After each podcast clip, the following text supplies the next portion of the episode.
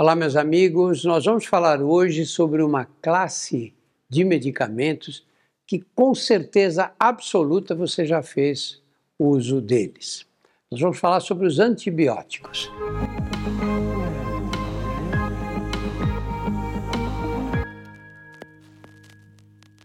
Existem muitos preconceitos, muitas ideias equivocadas e, ao mesmo tempo, muitas dúvidas em relação aos antibióticos. Primeiro, você não, hoje no Brasil, você não vai à farmácia e compra sem ter receita médica. E a receita é fundamental porque você tem que receber a indicação exata daquele medicamento e depois de como usá-lo. O médico vai escrever antibiótico X, um comprimido a cada 12 horas, ou a cada 8 horas, ou a cada 6 horas.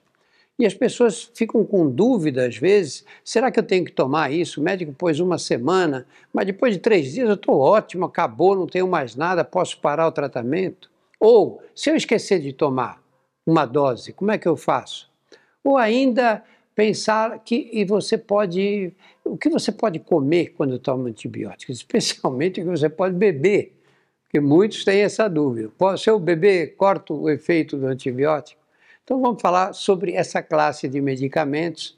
E eu trouxe aqui uma infectologista que é especialista nessa área e que é professora da, da, da Unifesp, antiga é, Escola Paulista de Medicina, e tem um traba muitos trabalhos publicados na área de resistência bacteriana, que, como nós vamos ver, é um problema muito grave e com repercussões no futuro. É a doutora Ana Cristina Gales. Este DrauzioCast que nós vamos fazer hoje tem o apoio das Drogarias Pacheco e Drogaria São Paulo, no programa Saber Viver. Então, vamos começar do básico mesmo, né? O, qual é a o que caracteriza essa classe de medicamentos, os antibióticos? Primeiro de tudo, antes de tudo, eu quero agradecer. Agradecer pelo convite, agradecer pela oportunidade de estar aqui conversando com, com você e estar tentando chegar à população aquilo que é minha paixão, que são os antibióticos. Os antibióticos, eles representam um número grande de medicamentos que eles têm como principal atividade, principal objetivo é inibir o crescimento da bactéria. Então, eles querem matar as bactérias de preferência. Então, de uma linguagem bem simples, a gente utiliza os antibióticos para que a gente possa inibir o crescimento das bactérias e, e, curar uma infecção que seja causada por bactéria. Isso é muito importante que a população entenda que as infecções podem ser causadas por vírus, bactérias, fungos, parasitas, mas que os antibióticos só vão atuar nas bactérias. Então, por exemplo, não adianta nada eu querer tratar a infecção pelo Covid, pelo SARS-CoV-2, que é um vírus, com um antibiótico. Né? Alguns antibióticos têm atividade que diminui a inflamação, mas habitualmente não é esse o objetivo deles. A gente usa para tratar a infecção bacteriana, pneumonia, infecção urinária, que tudo que é causado por bactéria. E muita gente tem um resfriado e fica meio derrubado aí com congestão nasal, ou uma gripe, que é uma doença que derruba de verdade. Derruba de verdade. E acha que ah, eu devia tomar um antibiótico para melhorar. Qual é o equívoco aí? O equívoco é que a gripe, o resfriado, a covid são causados por vírus, né? E o antibiótico não atua nos vírus, então não adianta a gente tomar. É muito comum quando a gente trabalha em pronto atendimento, o paciente chegar e falar: Olha, doutor, eu estou muito ruim, eu vim aqui porque eu estou com uma gripe, eu estou com medo que isso vire uma pneumonia. Então a senhora podia dar um antibiótico para mim? não resolve, né? E pelo contrário, se eu tomar o antibiótico, eu ainda vou selecionar, porque o trato respiratório da gente, a boca, a pele, o intestino, a gente tem bactéria. Então, se eu tomar um antibiótico, ainda corre o risco de eu não prevenir a infecção, e se eu tiver uma infecção, eu depois ela tenda causada por uma bactéria que é resistente. Então, acho que é muito importante as pessoas terem a ideia que o antibiótico ele não serve para prevenir uma infecção bacteriana naquele paciente que tem uma infecção por um vírus, né? De modo geral, eu estou falando assim. E como os antibióticos agem? Por que, que eu estou com uma infecção num dedo e eu tomo por boca um medicamento? Ele, ele chega lá? Ele chega. Então, assim, depende do antibiótico, depende de todo, tem toda uma, uma série de coisas. Mas, assim, é importante a gente saber que o antibiótico, ele muda, né? A gente vai prescrever o antibiótico de acordo com o local da infecção. Porque dependendo do local da infecção, lógico que também depende da pessoa, né? Quer dizer, se eu, uma, se eu sou uma pessoa saudável, eu posso ter um tipo de infecção. Se eu sou uma pessoa transplantada, eu posso ter outra. Mas, de modo geral, se eu tenho uma infecção de pele, ela é causada por uma bactéria que a gente chama de Staphylococcus, Streptococcus. Se eu tenho uma infecção urinária, ela é causada por uma outra bactéria que a gente chama Escherichia coli. Quer dizer, geralmente, lógico que tem variações, de modo geral eu estou falando. Então, eu procuro antibióticos que tenham atividade contra as bactérias que estão causando esse tipo de infecção. Então, eles vão procurar, dependendo, e aí o antibiótico muda. Aí tem antibiótico que é bem absorvido por via oral, tem antibiótico que não é absorvido por via oral, quer dizer que não adianta eu tomar por boca, que ele não faz efeito, aí eu tenho que dar o antibiótico na veia.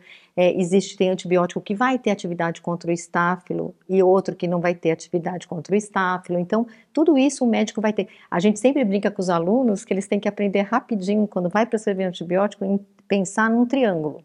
Um triângulo é o tipo de paciente que ele está atendendo, o tipo de infecção que ele está causando e qual é o microorganismo que está causando. Então a gente tem que pensar isso de uma maneira, conforme a gente vai ficando mais experiente, né? Não vou falar mais velho. Então a gente vai ficando mais treinado em fazer esse raciocínio mais rápido. Mas quando a gente é estudante, a gente tem muita dificuldade para conseguir fazer, né, pensar nisso de maneira de, rápida. Mas é isso que a gente tem que aprender. E cada ponto desse triângulo a gente tem que pensar um monte de coisa. A idade do paciente, se o paciente tem insuficiência, se o rim está funcionando, se o fígado está funcionando, se tem algum problema, se toma algum outro medicamento que vai interferir com a absorção é, do microorganismo, né, do agente que está, bactéria que está causando a infecção, a gente tem que pensar, nossa, mas essa é uma infecção que pegou na comunidade ou pegou no hospital? Essa infecção é causada por uma bactéria que é sensível ou é resistente? Então, tudo isso a gente vai pensando de uma maneira mais rápida. Quando chega no antibiótico, então, os alunos chegam para mim e falam, mas professor, eu tenho que saber tudo isso. Que aí você vai ter que saber qual que é a classe do antibiótico, qual é o espectro, o que que ele atua, né? Ele, ele atua contra estáfilo, ele atua contra E. coli, Aí vai olhando qual é a absorção dele, qual que é a metabolização, e aí tem, tem 10 itens que eu não vou ficar aqui falando porque eu não quero deixar ninguém entediado. Mas é uma coisa que a gente tem que pensar. Não... Ana, quer é. dizer que você sair tomando um antibiótico por conta própria, você não que é especialista, é. Né?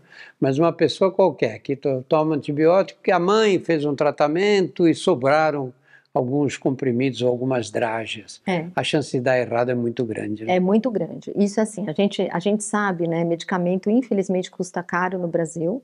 E as pessoas, às vezes, a gente não descarta o medicamento, a gente compra e guarda lá a caixinha, né? Existe uma discussão grande em antibióticos se a gente não devia fazer como faz nos Estados Unidos ou nos países né, mais desenvolvidos, em que você faz uma prescrição, você fala, ah, você vai tomar um comprimido a cada 12 horas durante 5 dias. Então, você recebe os 10 comprimidos. Você toma e não sobra medicamento, né, para você tomar. Então, mas se sobrar medicamento, não, é, é, primeira coisa, se quiser guardar, guarda, mas se for tomar, peça a opinião de um médico. Você vai no médico e fala, olha, eu tenho, não é o ideal, mas eu entendo que também as pessoas também não vão jogar fora o remédio, né? Agora, também se for jogar fora, eu vou aproveitar e fazer aqui uma, a gente tem uma campanha agora que é para o descarte correto de medicamento, não só antibiótico, mas não joga no lixo comum, nem no vaso sanitário, porque isso atinge o esgoto, né? Então a gente tem nas farmácias a gente tem, tem já o descarte adequado para levar os medicamentos até lá para fazer o descarte apropriado.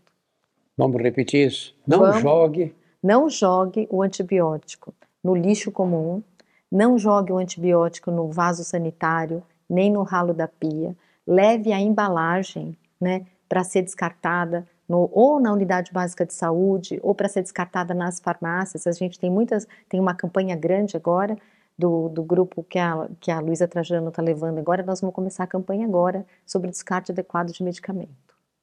Isso é importante. Ana, fala um pouquinho da, da regularidade da periodicidade do uso dos antibióticos. Porque alguns são, devem ser administrados de seis em seis horas, pessoa tem que pôr despertador para acordar, outros só de 8 em 8, outros uma vez por dia só.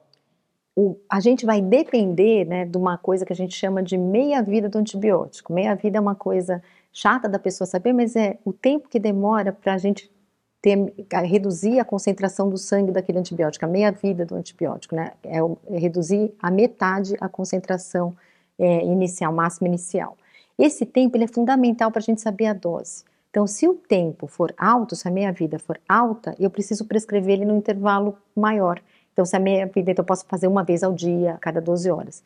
Se essa meia-vida é curta, quer dizer, se ele cai a concentração muito rápida, eu preciso prescrever ele no intervalo maior.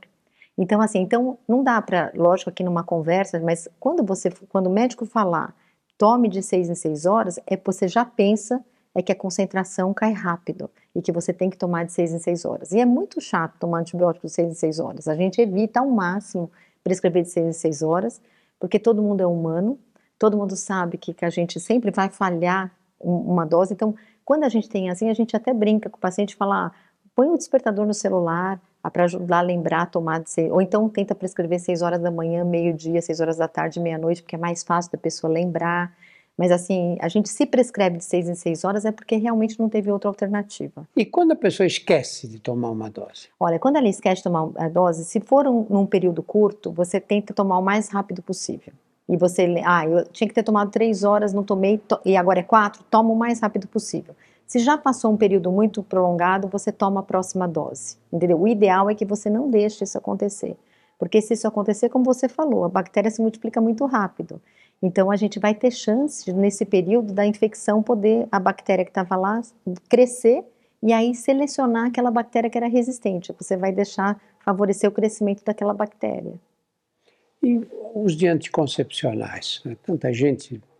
É, isso é um problema, né? Tem alguns, é, realmente pode ter interferência, tem alguns anticoncepcionais que, que eles são metabolizados. Tem várias teorias, eu vou falar a mais comum, né? Que a maioria dos antibióticos, como os anticoncepcionais, são metabolizados no fígado, né? Agora o nome chique para metabolização é biotransformação, né, Drauzio? Antigamente era metabolização, mas eles passam pelo fígado para ser metabolizados, e aí o que acontece é que a, a, cai a, como está metabolizando ao mesmo tempo o anticoncepcional e, e, o, e o antibiótico, cai a concentração sérica do anticoncepcional. E aí pode ter um escape e a pessoa ovular.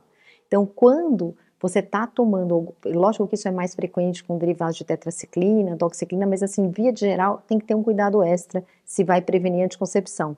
Mas eu quero também fazer um adendo, posso? Claro. Eu sei que, eu sei que às vezes as pessoas têm um pouco de preservativo, é muito ruim mas eu queria lembrar que é importante, né? A gente tem o método anticoncepcional, mas que é fundamental usar o preservativo. Porque assim as pessoas esquecem, né, que o preservativo vai ajudar na prevenção do HPV, na prevenção do HIV, de hepatite B, de a gente sífilis. tem de sífilis, que a gente tem, teve um número de casos absurdo aumento. É impressionante. É impressionante. Na, eu na cadeia, olha, cada vez, eu vou uma vez por semana toda vez que eu vou, eu faço quatro a cinco diagnósticos de sífilis, de sífilis primária, de gente que se infectou. infectou lá. nunca e é vi é tanta sífilis como as de hoje. É verdade. Então, assim, a gente não. É, é o que a gente brinca, né? Eu brinco, eu falo, a gente tem a profilaxia para exposição para HIV. Eu sou totalmente favorável. Eu acho que é uma medicação que provou, tem vários trabalhos mostrando que ela é, tem custo-benefício, a gente consegue reduzir o número de novos de infecção por HIV. Mas, ao mesmo tempo, o pessoal se sente relaxado, porque eles falam: ah, eu faço PrEP, eu não vou pegar o HIV. Ok, tá perfeito.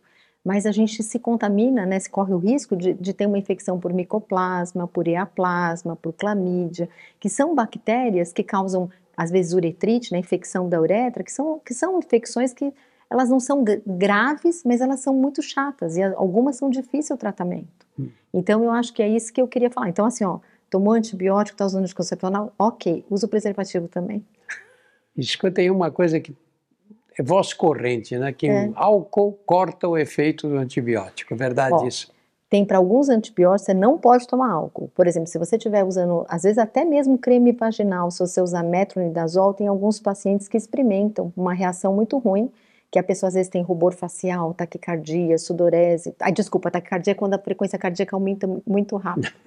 então, assim, então quando a gente tem e se toma esse medicamento. Para outros medicamentos, isso é menos importante. Lógico que você não vai tomar muito álcool. Se você tomar muito álcool, você vai fazer muito xixi. Você fez muito xixi, você diminuiu a concentração do antibiótico no sangue. Você tem o álcool que vai ser metabolizado no fígado, que também vai influir, vai influenciar na concentração do antibiótico. Então a gente tem uma série de coisas. Mas se você tomar uma taça de vinho, para a maioria dos antibióticos não vai ter problema nenhum, mas para alguns vai ter.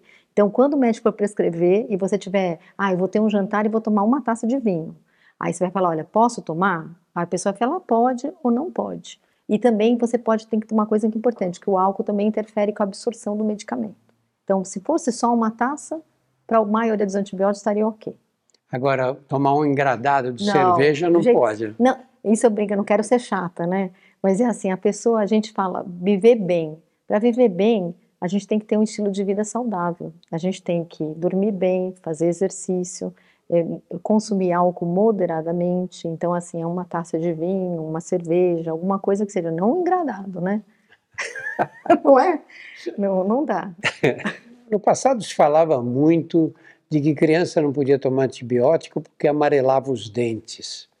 Eu não escuto mais falar isso hoje. Não escuta mais porque a gente quase não prescreve mais tetraciclina. Tetraciclina. Né? Porque as tetraciclinas, né, elas acabam interferindo no metabolismo do cálcio e elas acabam impregnando no dente. Elas, elas acabam deixando o dente escuro, amarelado ou mesmo acinzentado, preto. Então, antigamente a gente, a criança tinha muita dor de garganta, tinha dor de ouvido, e tetraciclina na época era um antibiótico muito bom, né, derivados de tetraciclina, e aí eles davam, e era por isso que manchava os dentes, porque estava indo fase de, na fase de desenvolvimento dos dentes, a tetraciclina impregna. Mas adulto pode tomar sem pode. essa precaução. Né? Tem até uma, tem o derivado de tetraciclina, né, um antibiótico chamado minociclina, que é bem interessante, que ele também causa é, coloração ou descoloração de, de pele, às vezes, às vezes de vaso sanguíneo, mas isso é um efeito que é uma reação indesejável do antibiótico, né? Por isso que a gente só deve. Isso é um conceito que eu acho que é importante que as pessoas saibam. O antibiótico, ela não é um, não é um, um, um que não tem, não tem uma reação contra, colateral, não é um efeito colateral, uma reação adversa. Ela pode também ter. Por isso que a gente, quando prescreve, a gente tem que pensar bem que vai estar causando mais benefício do que malefício, porque você pode ter reação adversa.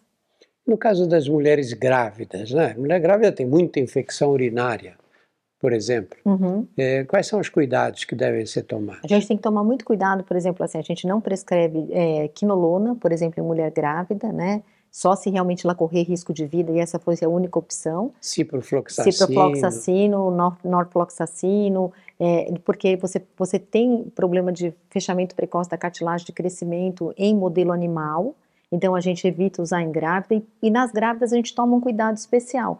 Então geralmente a gente prescreve para grávida, mesmo com infecção urinária, beta-lactâmico ou cefalosporina, que é uma classe que não faz mal nem para a mãe nem para o nenê.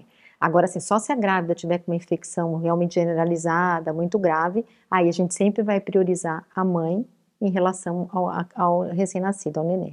Ana, o, eu queria que você falasse agora sobre um, um, tema que é a sua razão de viver. É a minha paixão. que, é, que, é a resistência aos antibióticos. Vamos explicar o conceito. Por que, que aparece esse tipo de resistência? Então, acho que eu vou começar um pouquinho antes disso. Eu acho assim, olha, a gente quando a gente tem me, a, a, maravilhas na medicina, eu diria grandes maravilhas na medicina, né? A gente tem os antibióticos, as vacinas e o saneamento básico. Eu acho que isso, essas medidas de saneamento básico, os antibióticos e as vacinas, eles foram fundamentais para que a gente reduzisse o número de infecções e o número de, da mortalidade causada por essas doenças, né? As bactérias existentes, elas existem na natureza. Elas, elas já existem. Tem até uma lista bem bonitinha da Organização Mundial de Saúde em que você tem o ano em que o antibiótico foi, foi liberado para uso clínico e quando foi descrito a primeira resistência. Então, às vezes, no mesmo ano, você já tem a bactéria resistente, ou até antes. Então, a, a bactéria já é resistente. Quando a gente prescreve o antibiótico, a gente só favorece a seleção né, e o crescimento dessas bactérias resistentes a gente durante os anos, a gente foi usando os antibióticos talvez de uma maneira, eu não vou dizer que irresponsável, mas a gente usou, a gente usa o antibiótico na medicina humana, a gente usa na medicina veterinária, e esse uso excessivo acabou favorecendo a seleção de bactérias resistentes. E a gente hoje tem a resistência bacteriana como um dos dez principais problemas de saúde pública elencado pela OMS, que é a Organização Mundial da Saúde.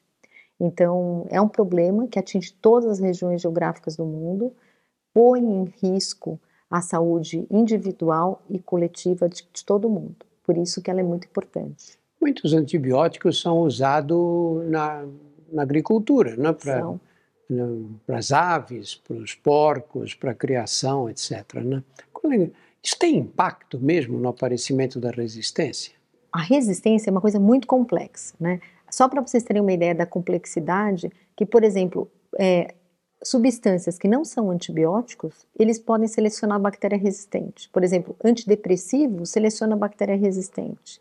É, organofosforado seleciona bactéria resistente. Então a gente tem uma cadeia que é gigantesca que várias coisas podem selecionar bactéria resistente. Os antibióticos acaba eles para favorecer o crescimento mais rápido do animal, eles dão antibiótico, o animal ganha mais peso. Só que você está dando uma concentração de antibiótico que é menor em relação a, ao peso do organismo, do, do, do animal. Então você acaba favorecendo a seleção de bactérias resistentes. Agora também tem o caminho inverso. A gente tem bactéria resistente. Então, a gente dando antibiótico para o animal na granja ou na, na, produção, acaba selecionando bactéria resistente, que eventualmente pode chegar no homem através da cadeia alimentar, ou mesmo pelos tratadores quando manipulam os dejetos desses animais ou a carne.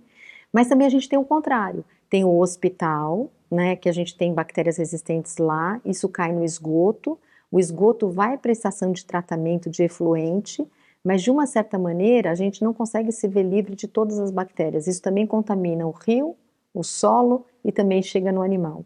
Então, é muito difícil a gente dizer quem é o ovo e quem é a galinha, mas isso tudo está interligado.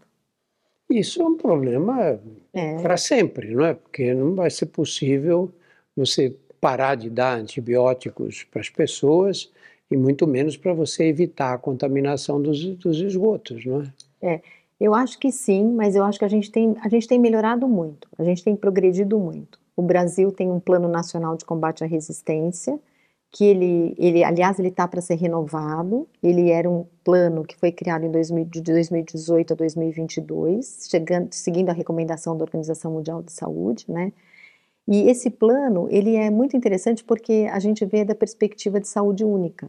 Então, ele tem medidas que vão atingir a medicina humana, ele também é a medicina veterinária e o meio ambiente. Então, esse plano ele é muito feliz porque ele conta com a participação do, da Anvisa, do Ministério da Saúde, do Ministério da Agricultura e Pecuária. Então, todo mundo tem se mobilizado para tentar ver como é que a gente consegue usar antibiótico, menos antibiótico, quando a gente prescreve com mais cuidado. Volta e meia aparece na imprensa uma descrição de uma superbactéria que é uhum. resistente a todos os antibióticos conhecidos.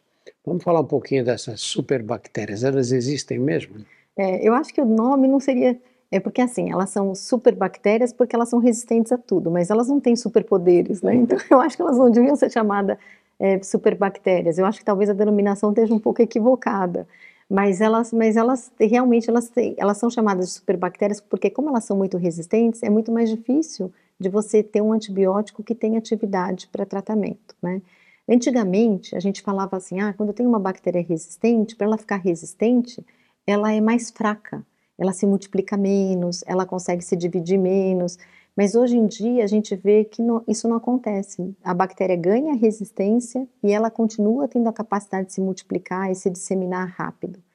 Então, não concordo com superbactérias, como ficaram conhecidas, porque elas têm esse mecanismo de resistência, mas realmente elas são uma preocupação para tratamento, né? porque elas dificultam muito o tratamento.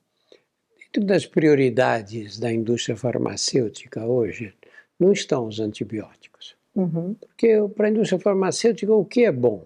A medicação que você vai tomar todos os dias por períodos longos e eventualmente pela vida inteira. É o caso dos medicamentos contra a pressão alta, para o diabetes, etc.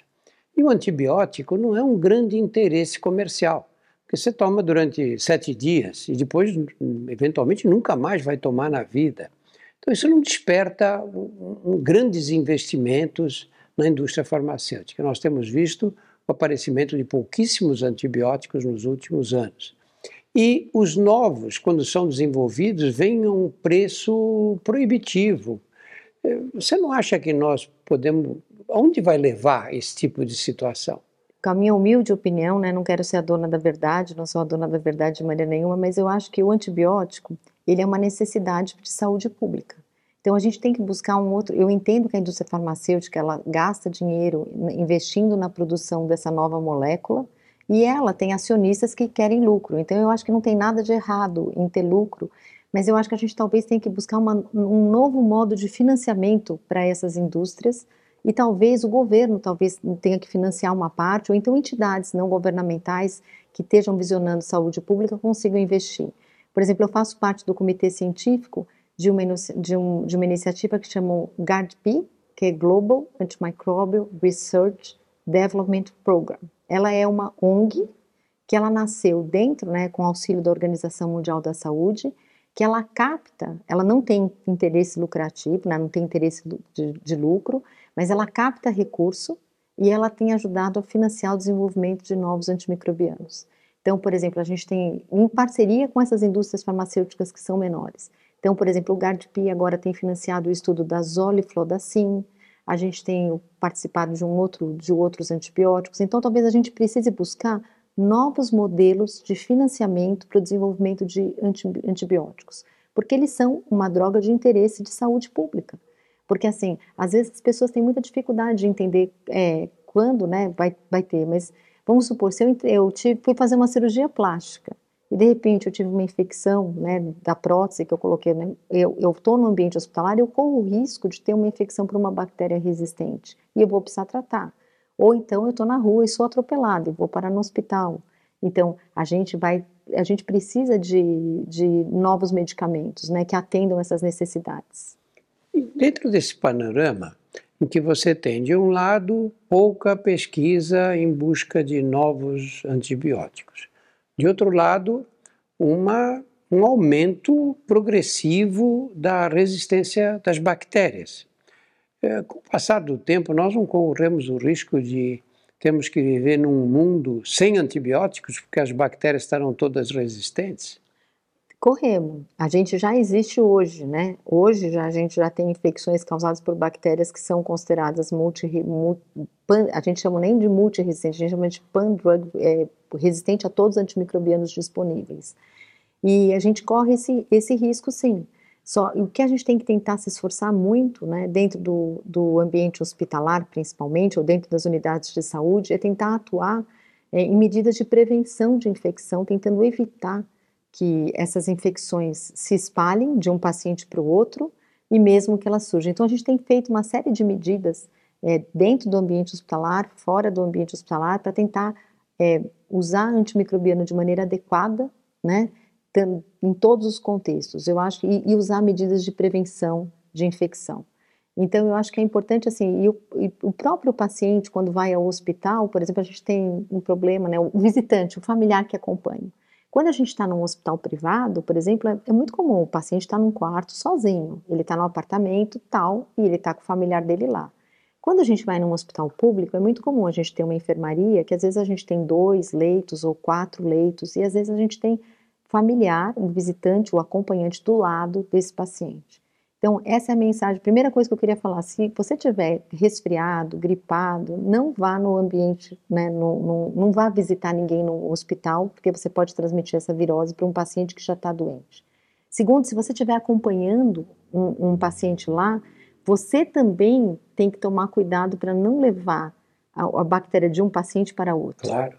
Então, lavar as mãos, passar álcool gel, é, quando você for ajudar uma pessoa, passar sempre o álcool gel antes e depois. Isso são medidas que a gente pode, pode tentar orientar.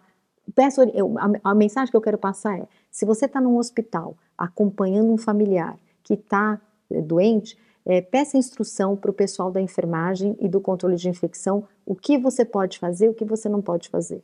Então, toda vez que você for mexer no seu familiar ou no paciente do lado, passa o álcool gel na mão, antes e depois. E olha lá o cartaz como passar direito. Isso é o mínimo.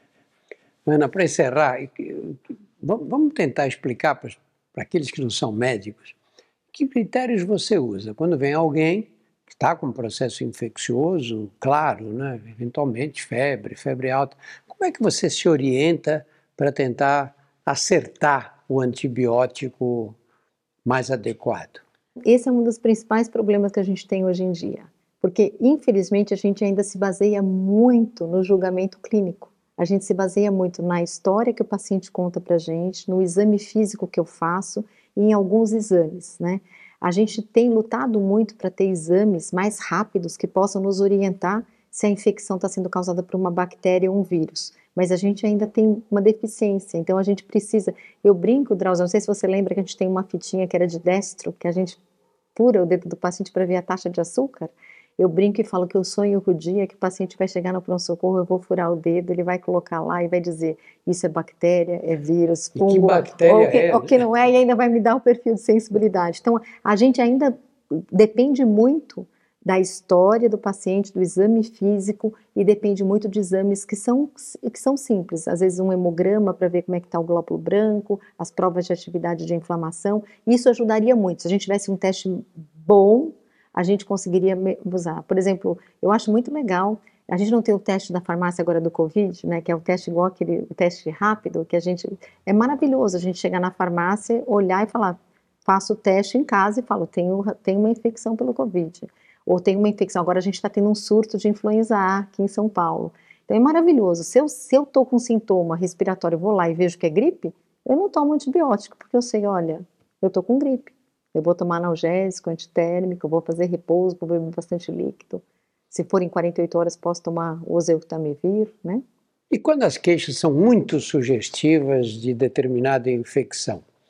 É, sei lá, uma pessoa que está urinando de pouquinho, tem ardor quando, eh, quando a urina passa na uretra, e você fala, bom, isso é uma infecção urinária de qualquer maneira. Você tem dados para dizer qual antibiótico que você deve utilizar? Então, como é que a gente se baseia nisso, né? Nesse caso, uma coisa que eu não deixei claro é que a maioria das vezes que o médico vai prescrever um antibiótico, ele prescreve empiricamente, ele prescreve sem saber qual é a, bactéria que está causando a infecção e ele não sabe o perfil de sensibilidade, né? Se é sensível ou resistente ao antibiótico. E esse caso que você falou é perfeito. Quando eu tenho, eu tenho uma suspeita de uma infecção urinária, e aí a gente vai prescrever de acordo com o que a gente fala chique, a gente fala que é epidemiologia local, né?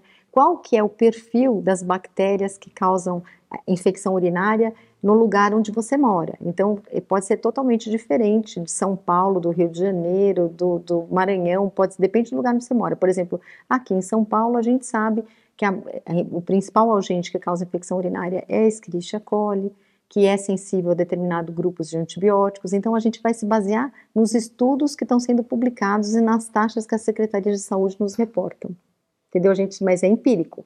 E assim, se for uma infecção urinária numa paciente jovem, primeira infecção, não preciso colher cultura. Se é uma paciente que não é jovem, já teve mais de um episódio de infecção urinária, precisa colher cultura. Você pode até prescrever um antibiótico empiricamente, mas você tem que colher a cultura para depois checar se você prescreveu certo ou errado. E para encerrar, na duração do tratamento? A duração do tratamento é assim, a gente depende do antibiótico que a gente prescreve. Para uma infecção urinária, que está falando a maioria hoje em dia, a gente prescreve dose única ou três dias.